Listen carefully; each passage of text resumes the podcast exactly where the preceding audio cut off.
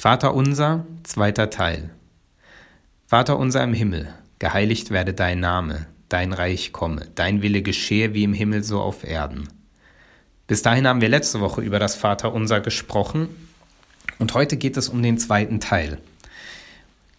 Unser tägliches Brot gib uns heute und vergib uns unsere Schuld, wie auch wir vergeben unseren Schuldigern und führe uns nicht in Versuchung, sondern erlöse uns vom Bösen.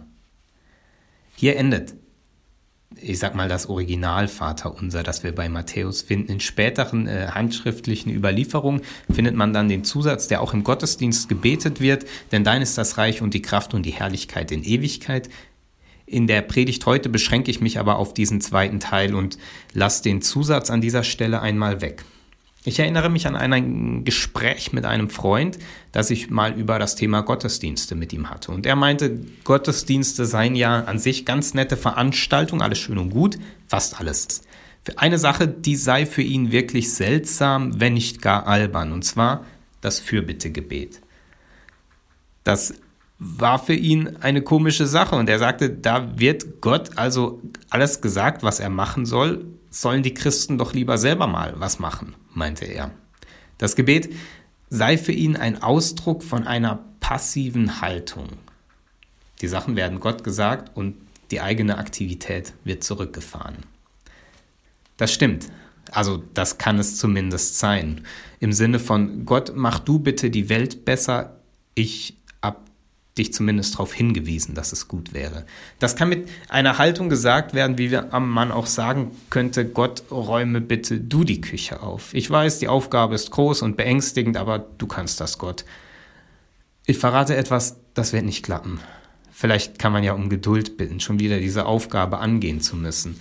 Aber man wird nicht drum herumkommen, es selber zu tun oder zumindest selber zu veranlassen dass die Küche aufgeräumt wird. Zugegeben ein banales Beispiel, aber es drückt etwas aus, was beim Thema Gebet wichtig ist, nämlich die Spannung zwischen aktiv und passiv sein.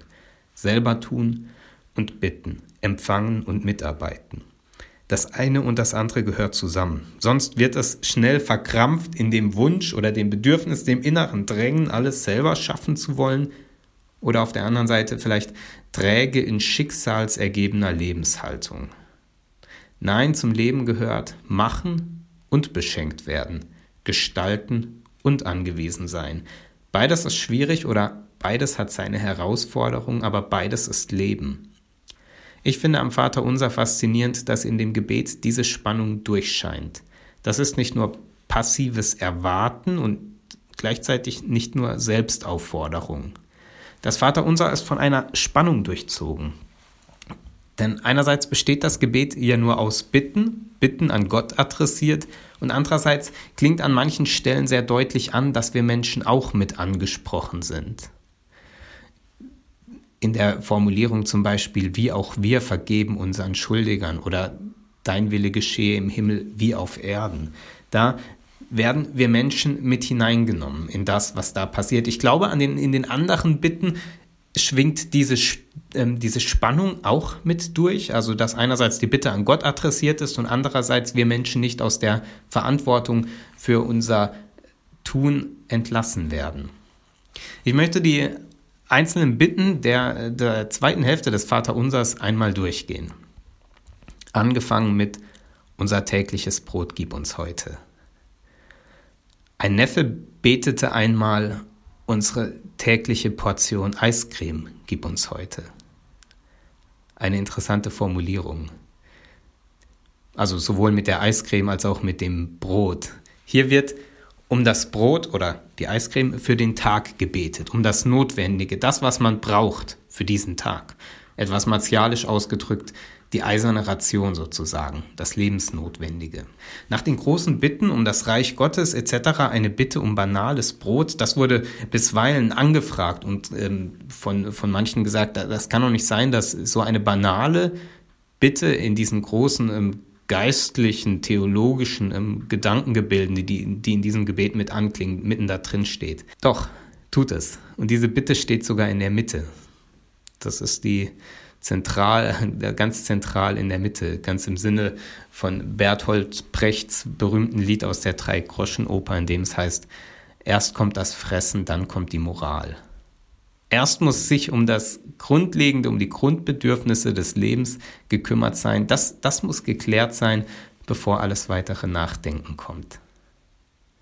Bei dieser Bitte, da kommt auch diese Spannung zum Ausdruck. Es wird um Brot gebeten, um Versorgung, ohne aus der Aufgabe zu entlassen, sich selber um das Leben zu kümmern. Natürlich soll der Mensch Vorräte anlegen, natürlich soll man einkaufen gehen und Essen kochen oder bei den unterstützenswerten lokalen Gastbetrieben vor Ort bestellen. Denn das Essen fällt nicht einfach als Gebetserhörung vom Himmel. Aber wir Menschen können eben nicht komplett unsere Versorgung garantieren. Wir können nicht machen, dass es regnet. Wir können nicht mit Sicherheit machen, dass wir gesund bleiben und für unsere Nahrung sorgen können. Das klingt hier an, an dieser Stelle. Die Bitte um Versorgung, die ist kein rundum sorglos Paket, kein All-Inclusive All-You-Can-Eat-Buffet, sondern die schlichte Bitte um das, was ich zum Leben brauche, dass mir das gewährt wird, für den heutigen Tag. Für alles Übrige trage ich auch Sorge mit dem, wie ich mich verhalte, mit dem, was ich tue, was ich an Vorräten anlege. Und jeden Tag neu gilt die Bitte, Gott, für das, was ich heute brauche, sorge du dafür. Vergib uns unsere Schuld, wie auch wir vergeben unseren Schuldigern. Eigentlich steht da, wie auch wir vergeben haben unseren Schuldigern. Vergangenheitsform, schon passiert, schon erledigt. Schön wär's ja.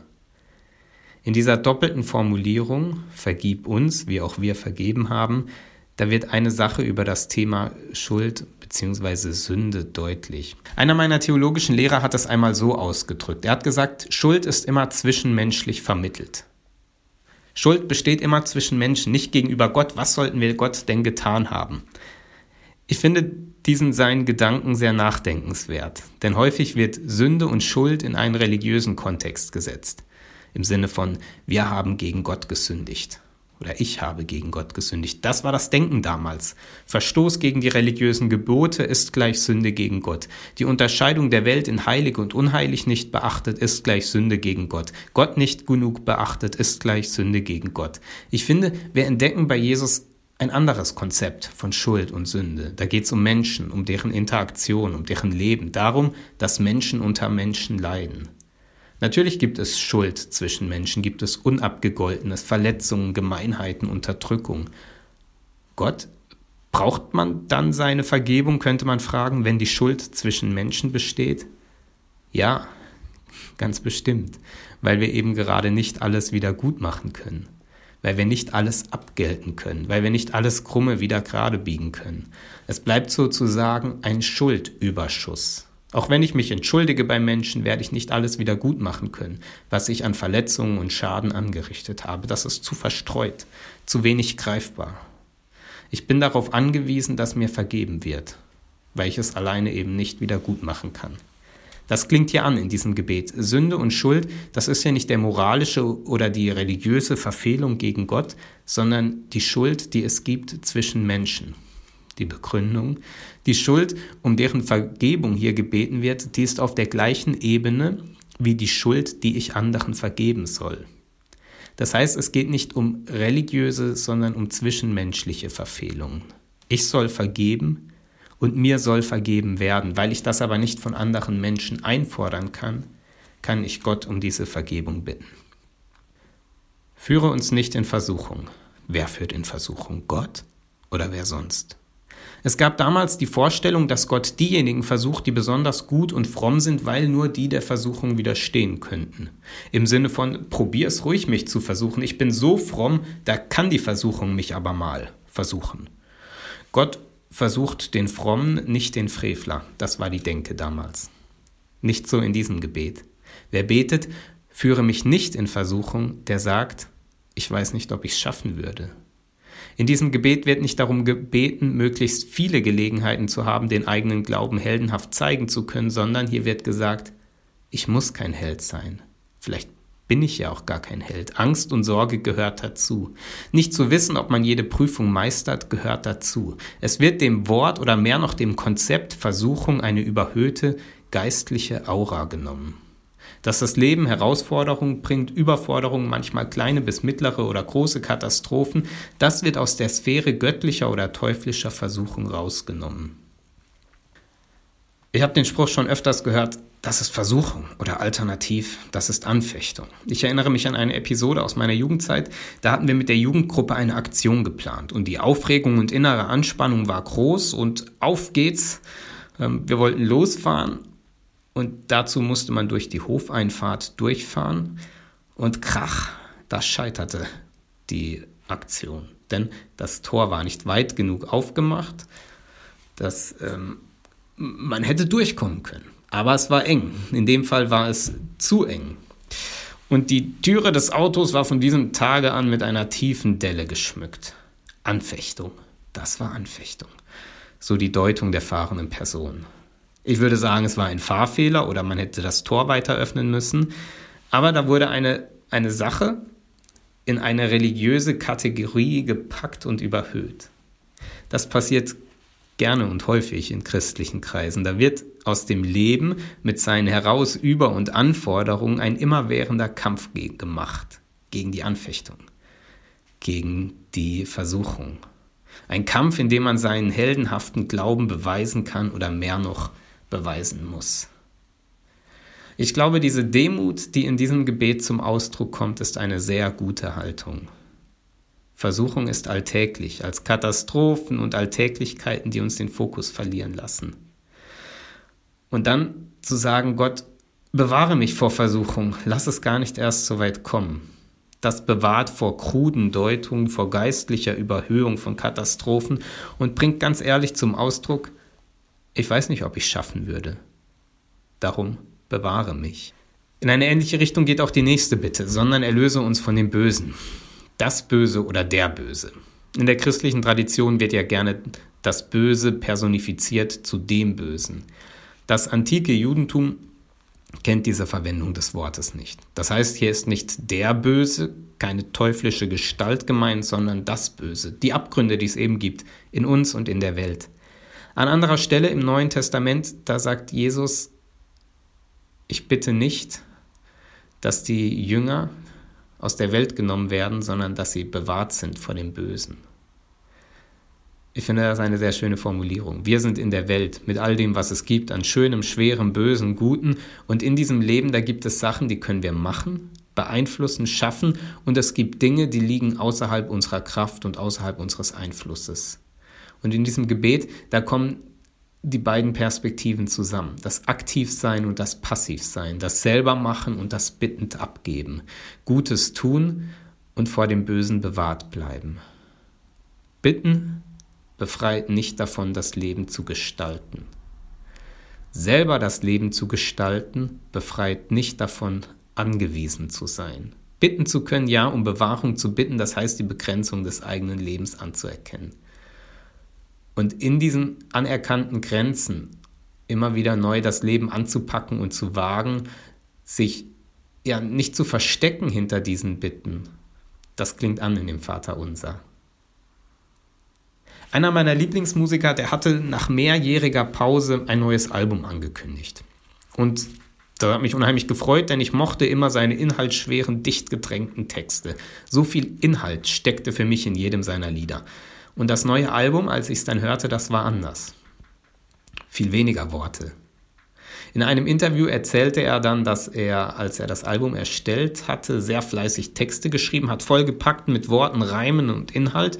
Und als es dann geschrieben war, als die Lieder geschrieben waren, da hat er die Texte durchgesehen und gestrichen. Worte, Sätze, die überflüssig waren oder die zu viel waren, rausgestrichen. Und danach, so erzählt er weiter, hat er das Ganze nochmal gemacht, nochmal durchgegangen. Worte, Sätze, die überflüssig waren oder zu viel waren, rausgestrichen.